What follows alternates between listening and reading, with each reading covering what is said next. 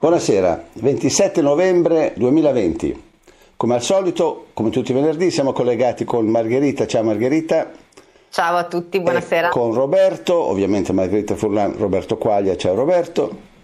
Ciao, saluti. Per commentare le news della settimana. Prima di iniziare, due eh, comunicazioni di servizio che devo fare veloci. Primo, per chi ci sta guardando in diretta, stiamo facendo dei test con i nuovi server sulla Stream 1 quindi se avete dei problemi e vedete che zoppica lo stream 1, passate tranquillamente sul 2 perché è colpa nostra in questo caso. Eh, la seconda cosa devo avvisare, è successa una cosa nuova oggi, a quanto pare YouTube ha deciso di mettere delle pubblicità nei miei video sul canale YouTube, anche se io non ho mai fatto, non ho mai chiesto, non ho mai avuto monetizzazione. Da questa mattina, per qualche motivo, all'interno del mio video, l'ultimo che ho fatto, che era quello l'intervista a Povoleri, appaiono delle pubblicità. Sappiate che purtroppo non ci posso fare niente, non le ho volute io. Io detesto le pubblicità che interrompono qualunque cosa, non ho mai voluto monetizzare anche per quel motivo lì. Purtroppo non è colpa mia, vedremo, vedremo di risolverlo. Ho scritto a YouTube per sapere come, come ci permettono e se possono permettersi di fare una cosa del genere. Terza notizia, terza comunicazione invece interessante questa. Da lunedì il nostro eh, palinsesto si allarga pian pianino Abbiamo aggiunto alle 8 di sera, tutte le sere, dal lunedì al giovedì, anche il eh, vero giornale di Rinascimento Italia, condotto da Fabio Frabetti. Se fai vedere un attimo la, la slide 7, eccolo qua. Questo è il nuovo palinsesto. Eh, lunedì, vedete, alle, tutti i giorni alle 20, eccetto il venerdì, c'è il vero giornale, alle 20.30 il TG Solo di Margherita. Tra l'altro i due telegiornali non, non, si, non, si, eh, non si accavallano affatto uno con l'altro perché Fabio nel vero giornale si occupa soprattutto di cose italiane, mentre Margherita, già da eredità di Giulietto Chiesa, è specializzato ovviamente in esteri e geopolitica, quindi si completano a vicenda.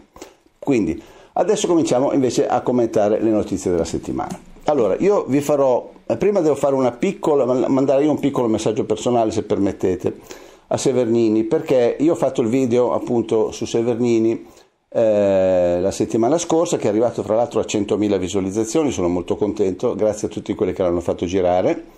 Eh, la sera stessa, prima che io mandassi il mio in, su YouTube, la sera stessa Severnini ha fatto un altro intervento dalla Gruber, che adesso vi facciamo vedere, nella quale ha, ha lanciato una proposta eh, assolutamente intelligente, per cui io voglio fargli una controproposta. Vediamo il video numero uno il governo è, dica qual è il piano del vaccino, cioè chi, chi, prima, questo si può fare abbastanza in fretta, ormai si sa che stanno arrivando, non aspettiamo l'ultimo momento. E per i Novax io ho una proposta, so che si arrabbiano, dico lo stesso, allora tu non vuoi farti vaccinare, dichiari che tutte le spese sanitarie nel caso in cui ti ammali te le paghi tu allora ha detto tu mi dichiari che eh, nel caso in cui ti ammali le spese sanitarie le paghi tu. Questa è la proposta di Severnini.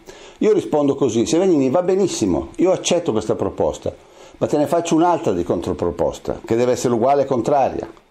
Io o chiunque si vaccina, tu firmi un documento nel quale tu ti impegni a pagare le sue spese sanitarie nel caso che lui resti danneggiato dal vaccino. Perché è troppo comodo se no fare i, i dottori con la siringa degli altri. Quindi se tu vuoi avere un impegno di questo tipo da parte di chi è free vax e deve, vuole decidere lui indipendentemente se vaccinarsi o no, tu ti impegni, nel caso che qualcuno sia danneggiato, personalmente a pagare le sue spese, allora siamo pari. Fate avere per favore questo messaggio Severnini. So che purtroppo ha chiuso la casella di posta che avevamo messo nel video scorso perché evidentemente gli arrivavano troppi, troppi commenti poco piacevoli e quindi l'ha chiuso. Però in qualche modo sono sicuro che riuscirete a farglielo arrivare, magari sulle sue pagine Facebook o da qualche altra parte. Dunque, adesso invece andiamo al, a quello che io ritengo un pochino il tema della settimana, non io soltanto, ma anche Margherita e, e, Roberto sono d'accordo su questo. Il tema della settimana è che sta crescendo... Eh, fortemente un certo fronte Novax dalla parte di quelli che sarebbero Pro-Vax. Cioè di colpo, man mano che si va avanti, si scopre che hanno tutti un pochino così, una certa preoccupazione a fare la vaccinazione per primi quando tocca loro, quando gli viene posta la domanda. Già c'era stato la settimana scorsa, lo sappiamo tutti, il caso di Crisanti, eh, che ha detto io prima di vedere i dati sicuri col cavolo che mi vaccino. Poi c'è stato un intervento di Mieli dalla Gruber il quale ha fatto una specie di salto mortale. Mieli ovviamente è di un'eleganza, è di un fioretto, in, in, in, infatti nessuno ha osato criticarlo, nel quale lui praticamente dice sì no, io lo farei perché io sono anziano, però se io fossi più giovane e in età di fare figli ci penserei due volte, chissà perché. Vediamo per favore il eh, video 2 di eh, Paolo Mieli. Paolo Mieli, lei lo farebbe il vaccino parlando di vaccino? Io subito sì, però se fossi molto più giovane e dovessi fare figli eh, sarei più cauto. Perché? Se vuole spiego perché. Perché la procedura, io non sono uno scienziato, ma la procedura ha avuto qualcosa di sospetto. Dunque, una casa farmaceutica annuncia che ha fatto un vaccino sicuro al 92%. Eh, il giorno dopo il titolare di quella casa farmaceutica va in borsa e vende parte delle azioni realizzando un buon guadagno dicendo che gli serve per investire. Terzo giorno arriva un'altra casa farmaceutica che dice ho fatto un vaccino che è sicuro al 94,5%. Quarto giorno la prima casa farmaceutica dice il mio adesso è diventato sicuro al 95%, cioè lo 0,5 in più. Poi arriva un'altra casa farmaceutica e dice noi lo stiamo per fare e il nostro costerà 2 euro. Eh, Quindi lei sicuro... teme che sia anche una grande partita, no, oltre che sanitaria, Io, io le ho esposto dei fatti, cioè mm. cinque fatti, uno incatenato. Direi che è un modo di comportarsi un po' di fretta, un po' frettoloso. Poi sicuramente so che eh, ci diranno mm. tutti perché, che sarà verificato, però se fossi, eh, ripeto, in età di far figli, per prudenza aspetterei che se lo facciano le persone più anziane, più adulte e poi... E poi ah. Ecco, avete visto con quale classe è riuscito a dirci di non fidarsi. Lui si è tirato fuori, ha detto io per me lo farei, come dire, tanto sono anziano, anche se mi succede qualcosa non importa, ma se fossi un padre in età di fare figli no. Ma non è finita. Anche alla microbiologa eh, Lorella Gismondo è venuto di colpo il braccino corto riguardo al vaccino. Vediamo la slide numero uno, che dice, un articolo mi sembra del tempo se non sbaglio, un attimo solo, sì, il tempo, eh, anche la Gismondo si ribella, a gennaio non mi vaccino, bomba da Del Debbio. Eh, vediamo la slide numero 2, ospite di Paolo Del Debbio, a dritto rovescio, dice l'articolo, la Gismondo ha dichiarato i vaccini che stanno per essere approvati hanno delle prove di efficacia da valutare nel tempo sull'assenza di effetti collaterali acuti nel breve periodo, ma possono indurre delle mutazioni che possono essere viste molto al di là nel tempo. Ma allora con i vaccini che arriveranno a gennaio si vaccinerebbe? No, è la risposta secca della Gismondo. Pensate, anche lo stesso Burioni, al quale qualcuno ha fatto la stessa domanda, ha risposto praticamente la stessa cosa. Vediamo la slide numero 3. Professore, domanda secca, gli chiede qualcuno, credo su Twitter o su Facebook, non lo so. Eh, domanda secca, se oggi fosse disponibile lei si vaccinerebbe eh, Pfizer subito? Risposta no, non conoscendo ancora i dati nel dettaglio, soprattutto sulla sicurezza. E questo è Burioni.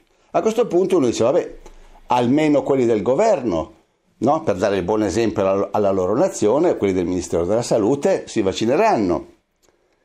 Andiamo a vedere, slide numero 4. Sileri, vice ministro della Salute, non mi vaccinerò a gennaio, prima la popolazione a rischio.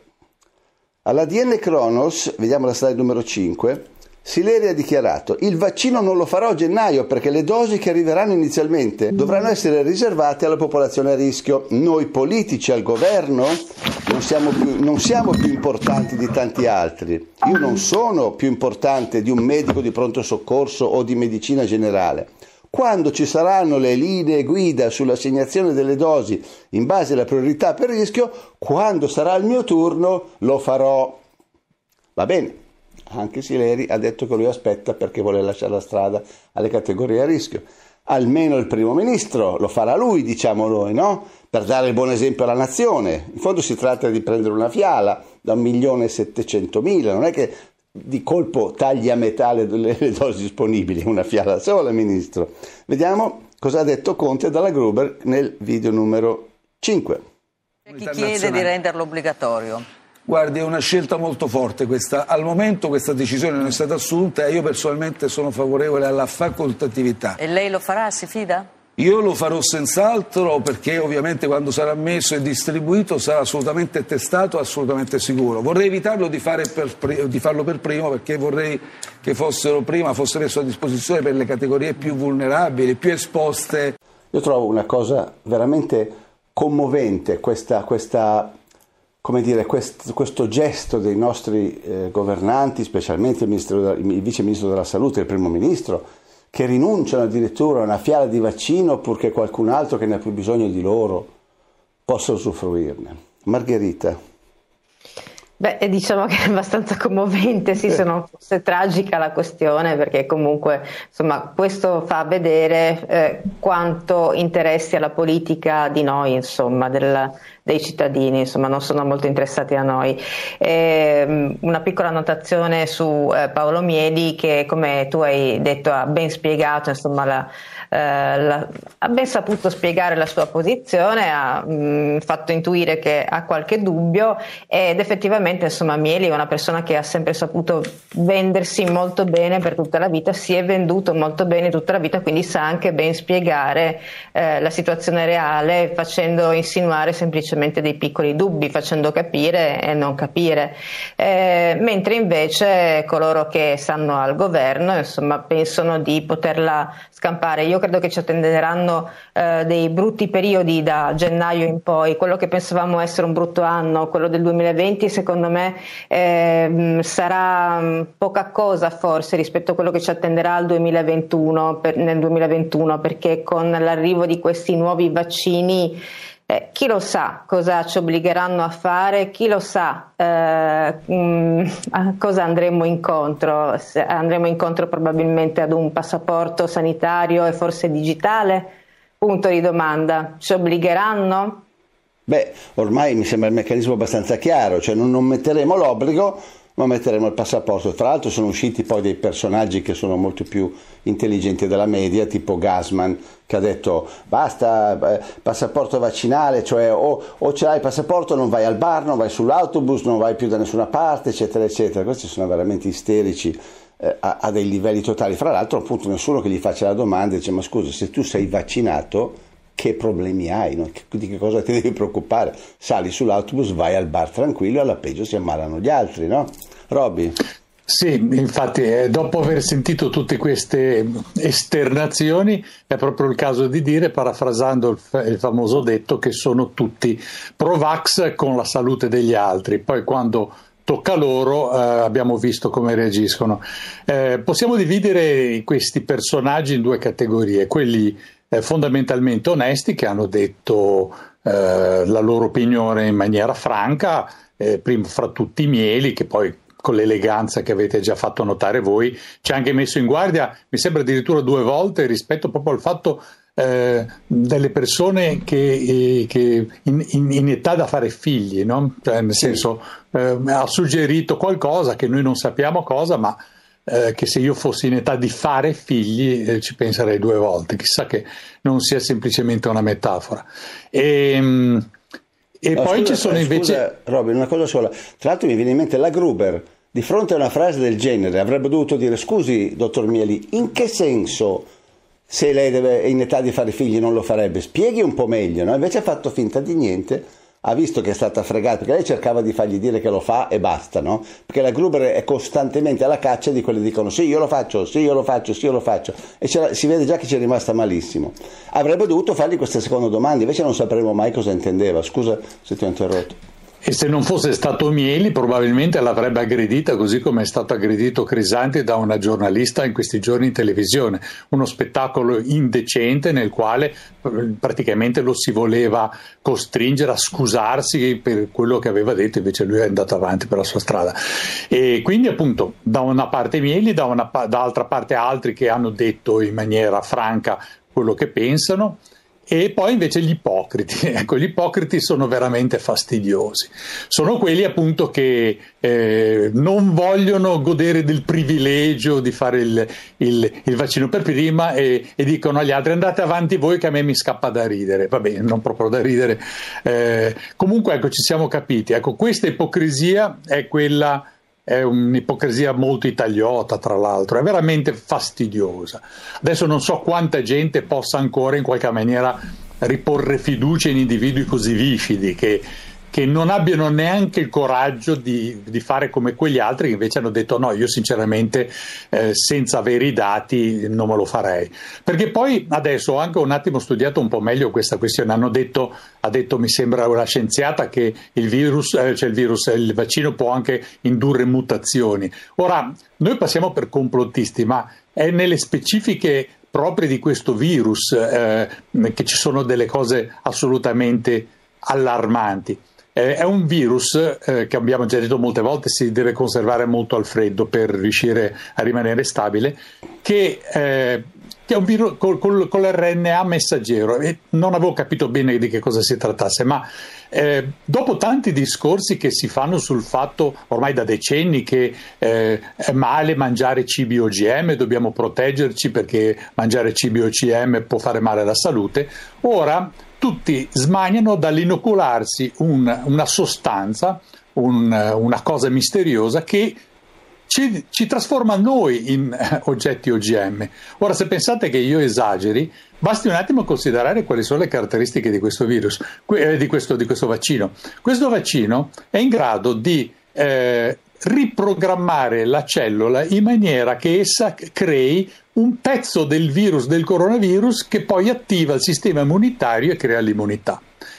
Non so se avete capito bene cosa vuol dire. Istruisce la cellula a creare, ma la cellula quello che deve fare lo, lo, lo, impara dal DNA, dal proprio DNA, quindi è una vera e propria riprogrammazione genetica. Una cosa che se me lo chiedete a me io vi dico è impossibile, è fantascienza, ma se loro dichiarano che lo fanno vuol dire che evidentemente è possibile. Però è una cosa di cui non si sa niente, tutti sono entusiasti del fatto che questa cosa venga inoculata senza avere ancora fatto alcuna prova a lungo termine, perché poi tutte le prove che abbiamo sono su breve termine. Noi non siamo questa programmazione che cosa sia.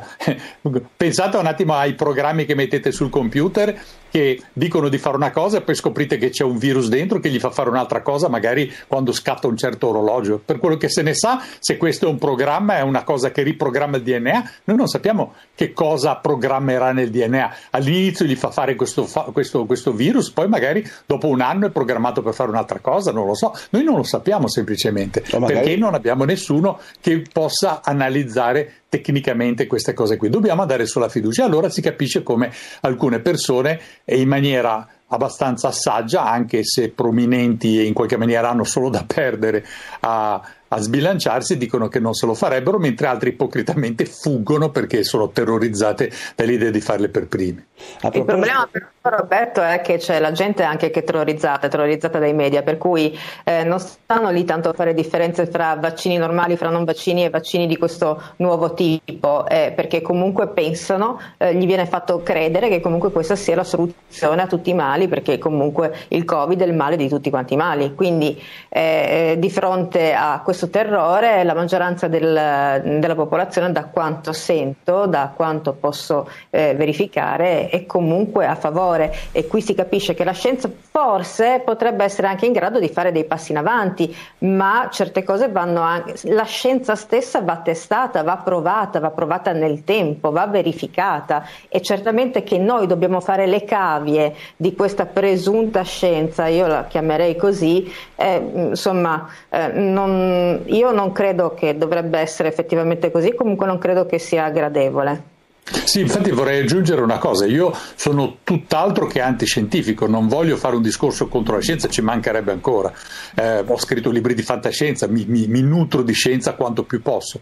Il problema è che noi non sappiamo quali siano le intenzioni, perché diamo per scontata una buona fede da parte di aziende che sono già state pluricondannate per, per un sacco di cose eh, illegali che hanno fatto. E, se fossero delle persone non avrebbero più diritti, mm, però le, le grandi multinazionali i diritti non li perdono mai.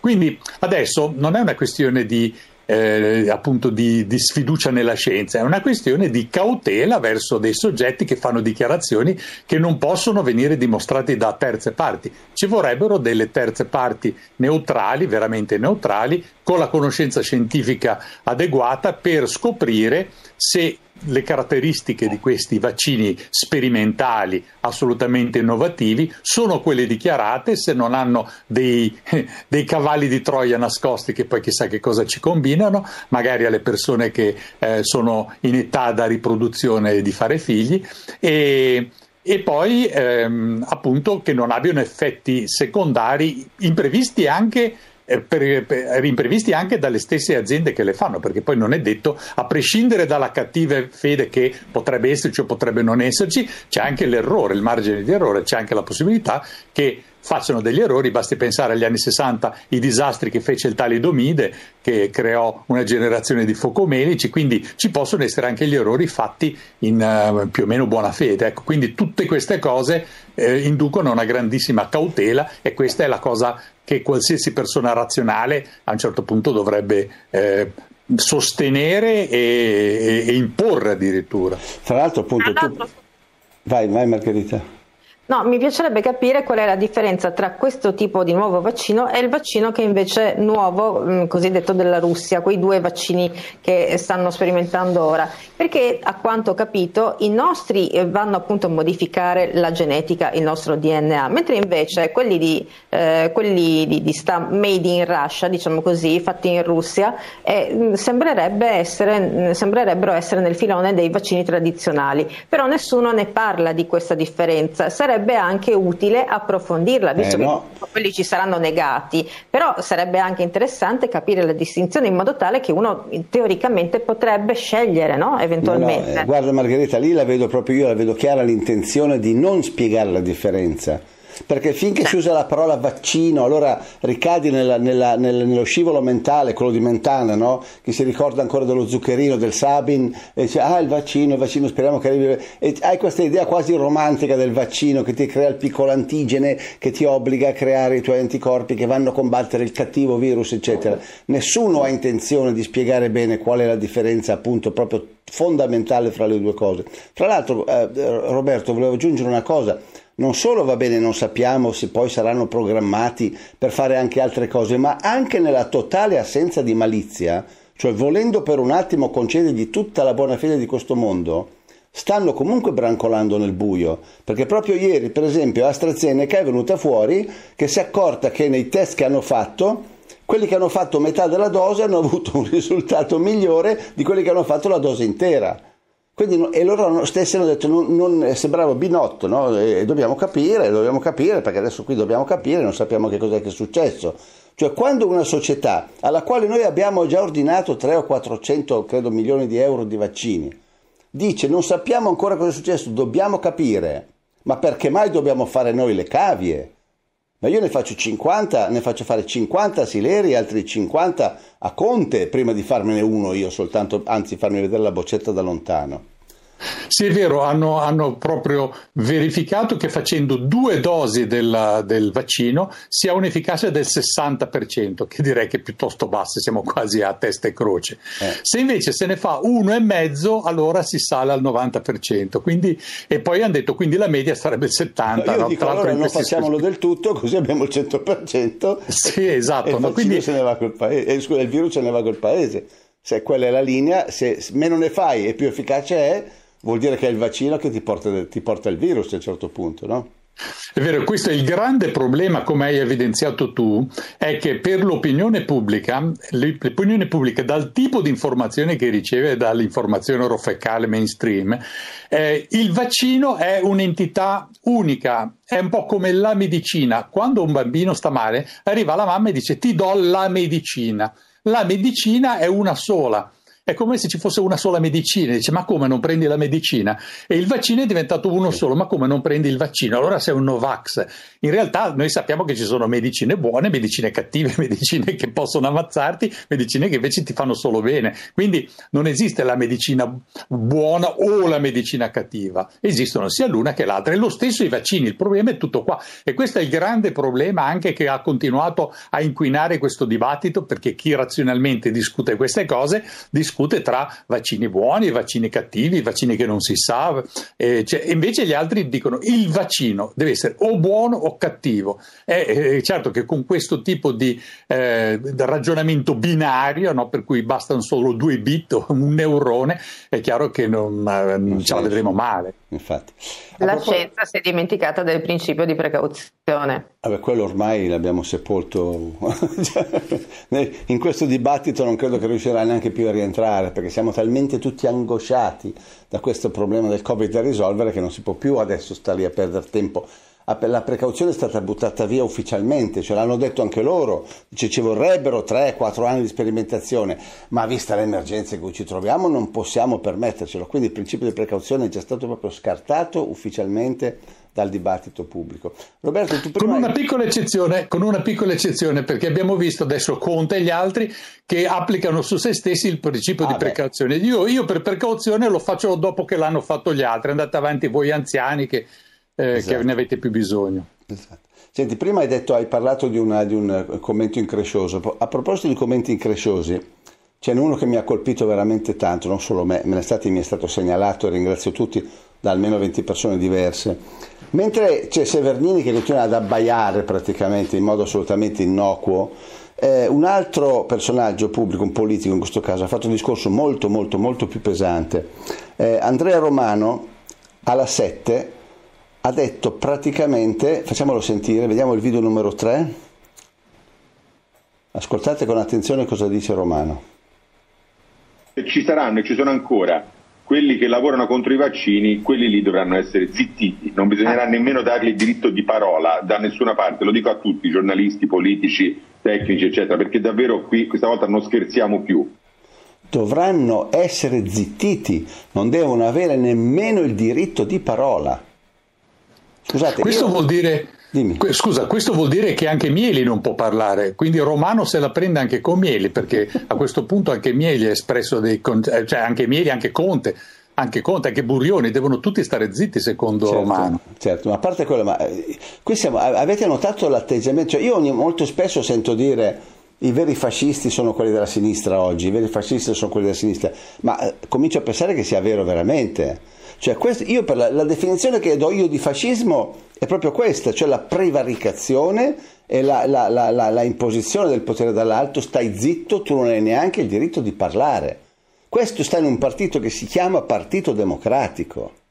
È una cosa pazzesca. E se lo dice una cosa del genere, non è certo perché si è svegliato un mattino lui che aveva le scatole girate contro i Novax e ha detto una cosa del genere. Questo è uno dei massimi livelli del partito quindi vuol dire che partecipa regolarmente a tutte le discussioni di vertice. Se se ne esce con una cosa del genere vuol dire che gli è scappato in qualche modo di esprimere un sentimento che evidentemente è molto diffuso in tutto il suo partito. Margherita, cosa avrebbe detto Giulietto? Io credo comunque che non sia diffuso solamente nel suo partito, perché in ogni caso chi sta al governo comunque riceve degli ordini da qualcun altro sopra che è a livello comunque internazionale, quindi ehm, eh, può essere insomma, che il fascismo si sia eh, trasferito tutto nella sinistra, ma credo che comunque se al governo ci fosse qualcun altro, alla fine non credo che le posizioni sarebbero molto diverse, no? perché se dobbiamo andare verso un, altro, un certo tipo di mondo nuovo cosiddetto, eh, tutti quanti i nostri camerieri, come li avrebbe chiamati Giulietto, si sarebbero comunque inchinati perché altro non possono fare. Quello che, dà, quello che irrita maggiormente è il tono con cui viene eh, diagnosticata, diciamo così, visto che parliamo anche di medicina, viene diagnosticata questa nuova forma di censura, una nuova ulteriore forma di censura che è molto più potente rispetto a prima. Sì, ma prova a pensare a una situazione capovolta in cui ci fosse stato Salvini al governo o il suo partito, la Lega al governo, e Salvini avesse detto questa gente va zittita, non deve avere più nemmeno il diritto di parlare. Ma dopo 12 millesimi di secondo tutta la sinistra compatta, antidemocratico, fascista, eh, sei, sei, sei un, rep- un, repressore della libertà, anticostituzionale, lo avrebbero seppellito. Invece loro... Comunque, Vedremo poi il prossimo anno quello che succederà, li, pre- li, vedremo tutti quanti al varco. L'importante secondo me non è tanto quello che dicono loro adesso, quello che diranno, ma è come reagiremo noi a questo punto. Quello che direbbe Giulietto io penso sarebbe questo, dobbiamo organizzarci, dobbiamo, probabilmente qualcuno di noi deve anche permettersi di prendere il telefono e chiamare questi camerieri uno per uno quasi e vedere se c'è qualcuno disposto a mettere la faccia per poterci difendere in nome delle libertà sacrosante tante tutelate dalla Costituzione e da quant'altro e dobbiamo creare veramente un fronte di resistenza a molti livelli. Questo noi in, nel piccolo siamo già noi tre un piccolissimo fronte di resistenza, ma dobbiamo ampliarlo non solamente nell'ambito dell'informazione. Io credo che sia venuto e, o forse verrà velocemente questo momento perché i tempi stanno correndo molto ma molto di fretta. Lo vediamo dal vaccino che ci impongono già a fine gennaio. Avrebbero sì. potuto aspettare qualche mese, invece no. Siamo già dopo otto mesi abbiamo subito il vaccino. Non solo, ma adesso il discorso pubblico è diventato chi lo farà per primo. È la famosa domanda pesante in logica formale, non si fa una certa asserzione che contiene già una verità che si dà per scontata. Nel momento in cui tu domandi chi si farà, chi si farà per primo il vaccino, hai già accettato e hai dato per accettato che vada fatto e che siamo tutti lì con la bava per sperando di essere i primi. Cioè, quindi c'è, c'è, c'è, sia un intervento sulla nostra libertà personale, sia un intervento a livello mentale molto sottile che ti fa pensare a che questa emergenza maledetta finirà solo quando ci sarà il vaccino, addirittura adesso dobbiamo metterci a coltellarci fra di noi sperando di essere la categoria eletta, mentre abbiamo appena visto che i nostri governanti loro hanno detto fate, appunto andate avanti voi che a, me, che a noi viene da ridere. Però Massimo, una tra le persone nominate, non mi ricordo il nome, una tra le prossime nomine di eh, Biden, ammesso che riesca ad entrare alla Casa Bianca, eh, ha appena detto ieri che eh, dopo questo vaccino sappiate che ne verrà, eh, dopo questo virus, sappiate che dobbiamo prepararci per altri virus molto più forti. Ecco, lo sanno tutto loro, sanno tutto infatti. Eh, dunque, eh, a proposito di Biden, dico, scusate, dico solo una cosa veloce perché è una notizia che ho letto poche ore fa. Eh, pare che Trump, rispondendo a una domanda di una giornalista, fra le righe abbia fatto capire non solo che ormai si è arreso, ma che se ne andrà senza fare problemi, perché la giornalista gli ha chiesto ma se il collegio elettorale dovesse eleggere Biden, eh, cioè dovesse ufficializzare la, la elezione di, di, Biden, lei eh, andrà via dalla Casa Bianca? E lui gli ha detto certamente che me ne vado, lei lo sa benissimo che a quel punto io me ne vado. Quindi ha già, dire, ha già, ha già detto non solo che ha capito che il collegio elettorale eleggerà Biden, ma che appunto una volta, una volta arrivata questa elezione ufficiale eh, lui non, non, non, pesterà più i piedi. L'unica, dire, l'unica eh, soddisfazione che gli rimarrà sarà quella di non fare la concessione, penso che sarà il primo presidente nella storia che mollerà la Casa Bianca senza avere concesso la, sconf- la vittoria all'avversario e si porterà via questa sua, questa sua dire, piccola vendetta di, di, poter continuare all'infinito a ripetere mi hanno rubato le elezioni, cosa che tra l'altro io credo che sia vera. Dunque, c'è un'ultima cosa, ho sentito adesso il telegiornale ma non ho capito bene, ho sentito che praticamente bisogna spostare la nascita di Gesù a due ore prima. Margherita, tu l'hai sentita? Sì, sì, l'ha proposta un ministro, il ministro de- degli affari regionali, eh, dice che insomma alle 10 c'è il coprifuoco, per cui è pericoloso e quindi Gesù non può nascere a mezzanotte, deve nascere per forza prima delle 10, insomma comunque eh, in concomitanza alle 10 perché dopo è pericoloso. Deve, fa- deve fare cesareo praticamente. Deve fare cesareo, potrebbe essere a rischio, potrebbe rischiare anche un arresto qualcuno, insomma la Madonna e, e San Giuseppe, cosa può succedere? C'è il coprifuoco, è pericoloso. Roberto. Sì, è molto affascinante questo tipo di tesi, soprattutto se si considera eh, l'idea che eh, ci hanno contrabbandato eh, la necessità del coprifuoco, chiamandolo anche così, eh, con la motivazione peraltro completamente assurda che altrimenti si formano degli assembramenti in piena notte. No? Quindi la causa erano gli assembramenti, il coprifuoco sarebbe la conseguenza eh, che, si, che, si, compie per evitare appunto il fenomeno. Adesso che cosa dicono? Eh no, a mezzanotte non si può fare l'assembramento, bisogna fare l'assembramento alle 10.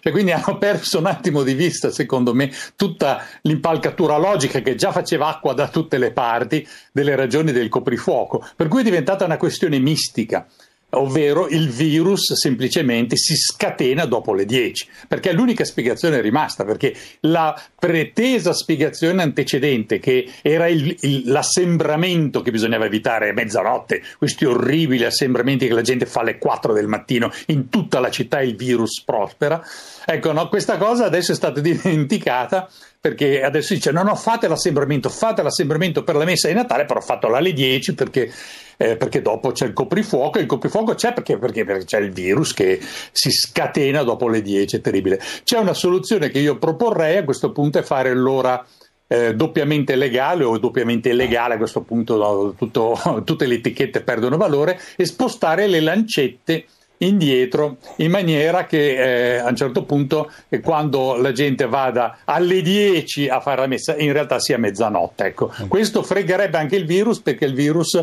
non ha l'orologio e quindi non avendo l'orologio il virus eh, in pratica eh, si scatena eh, do- dopo mezzanotte non dopo le 10 ma poi lui... fra l'altro stando alla storia Gesù è nato in Palestina in Palestina sarà stata una certa ora ma non è che Ogni, a ogni mezzanotte di ogni fuso orario lui nasce, poi rinasce un'ora dopo in Spagna, poi rinasce un'ora dopo in, nelle Filippine. Cioè, dovrebbe essere un'ora uguale per tutti, che qui sono le 3 del mattino, là sono le 7, in Giappone sono le 9 di sera, ma l'ora è quella, cioè se si stabilisce che Gesù è nato a una certa ora deve essere uguale per tutti. Invece ognuno ha la sua mezzanotte, quindi ognuno rinasce ogni volta man mano che il fuso si sposta, fantastico. No, vabbè, ma comunque noi ridiamo, però una bella visita psichiatrica, se proprio non vogliono farsi il vaccino, potrebbero farsela questi ministri. La farei io volentieri la visitina, ti dico iniziando da dove. Allora, vorrei chiudere. Il problema è che rischiano di andare in psichiatria tutti gli italiani se a un certo punto esatto. si abituano a questo tipo di ragionamenti.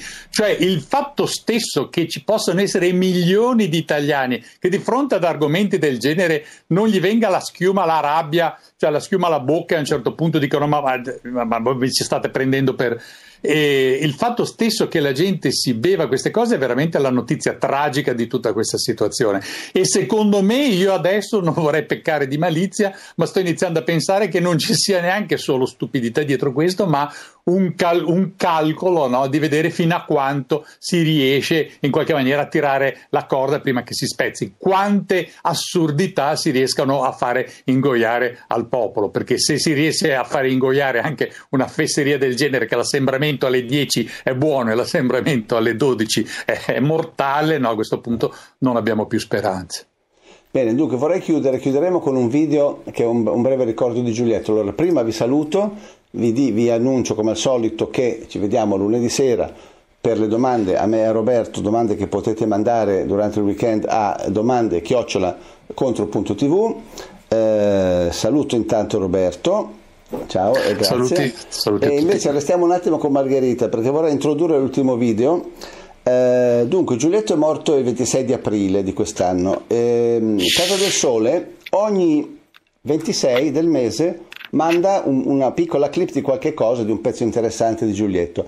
Quello che avete mandato ieri sera su Casa del Sole mi ha particolarmente colpito. È un pezzo, se, no, se mi sembra, di un 5-6 anni fa, adesso Margherita ci spiega esattamente in che, in che, situazione è stato fatto e devo dire una cosa che rivedendolo eh, tutti credo vi renderete conto veramente dello spessore e del peso della forza e della lucidità e della capacità analitica che aveva quest'uomo. Margherita, quando fu fatto questo video e in che occasione esattamente che così poi lo lanciamo? Il video è stato fatto nel, il 14 di novembre del 2015, quindi cinque anni fa, il giorno dopo degli attentati eh, terroristici in Francia ed era um, una manifestazione a favore dei nostri magistrati, in particolare eh, a favore di Nino Di Matteo, con il quale c'era un feeling piuttosto importante tra, tra i due, tra Giulietto e, e, Nino Di Matteo. E, ecco, questo è il, il quadro, è un video forte, diciamo, che parla di guerra, perché in quel momento si poteva e si doveva parlare di guerra, e si può parlare di guerra, io credo, anche in questo momento, perché credo che sia possibile pensare ad un altro tipo di mondo rispetto a quello che eh, ci propongono. E sulla base di questo si può guardare, vedere meglio, mm, analizzare meglio queste riflessioni che faceva Giulietto cinque anni fa. Tra l'altro lui, lui, dice una cosa a un certo punto, vedrete un passaggio dove dice ci obbligheranno tutti a passare attraverso gli scanner elettronici. Ecco, sostituite scanner elettronici con ci obbligheranno tutti ad avere il patentino vaccinale e avete esattamente l'immagine di oggi. Vediamo il video, grazie a tutti, arrivederci e alla prossima settimana. Ciao Margherita, grazie mille. Ciao. Questa notte la guerra è arrivata in Europa. Bisogna che ci riflettiamo tutti perché davvero la guerra cambierà tutta la nostra vita. Non ci saranno più manifestazioni come queste, queste ce l'hanno ancora lasciata fare, ma la nostra vita sarà fatta di passaggi attraverso il metal detector per verificare se siamo puliti. Non illudiamoci, la guerra era in Siria, adesso è andata a Parigi, cioè è andata in tutta Europa. Dovremmo essere tutti consapevoli che tutto si tiene. Per esempio si tiene la banda di lanzichenecchi che ha occupato il Parlamento italiano e ci sta portando via la Costituzione.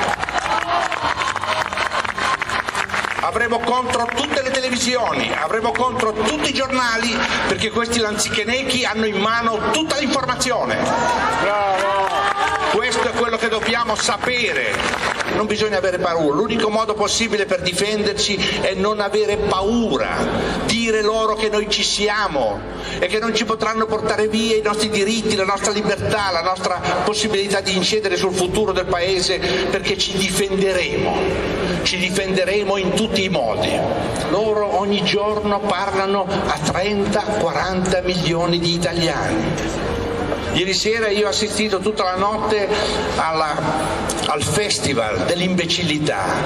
I commentatori che raccontavano quello che stava succedendo a Parigi e milioni di persone stavano guardandoli ed era tutta gente che non sapeva dire altro che è cominciato l'11 settembre di Parigi, è l'11 di settembre della Francia. E come possono commentare questi coglioni se non hanno capito che cos'è l'11 di settembre dell'11, quello vero, quello di Washington? Del 2001. Che cosa possono dire? Questa gente ci racconta solo bugie, sono gli stessi uomini che siedono nel Parlamento, sono gli stessi uomini che siedono nel governo, sono la stessa banda che ci ha ucciso i magistrati e che ci sta portando via la democrazia. Io sono convinto che voi siete la prova che, c'è, in Italia una grande quantità di persone che non sono morte intellettualmente, che sono vive, che vogliono difendersi e vogliono vivere. Siamo in guerra e questo è il punto e bisogna che ci attrezziamo per vincerla questa guerra.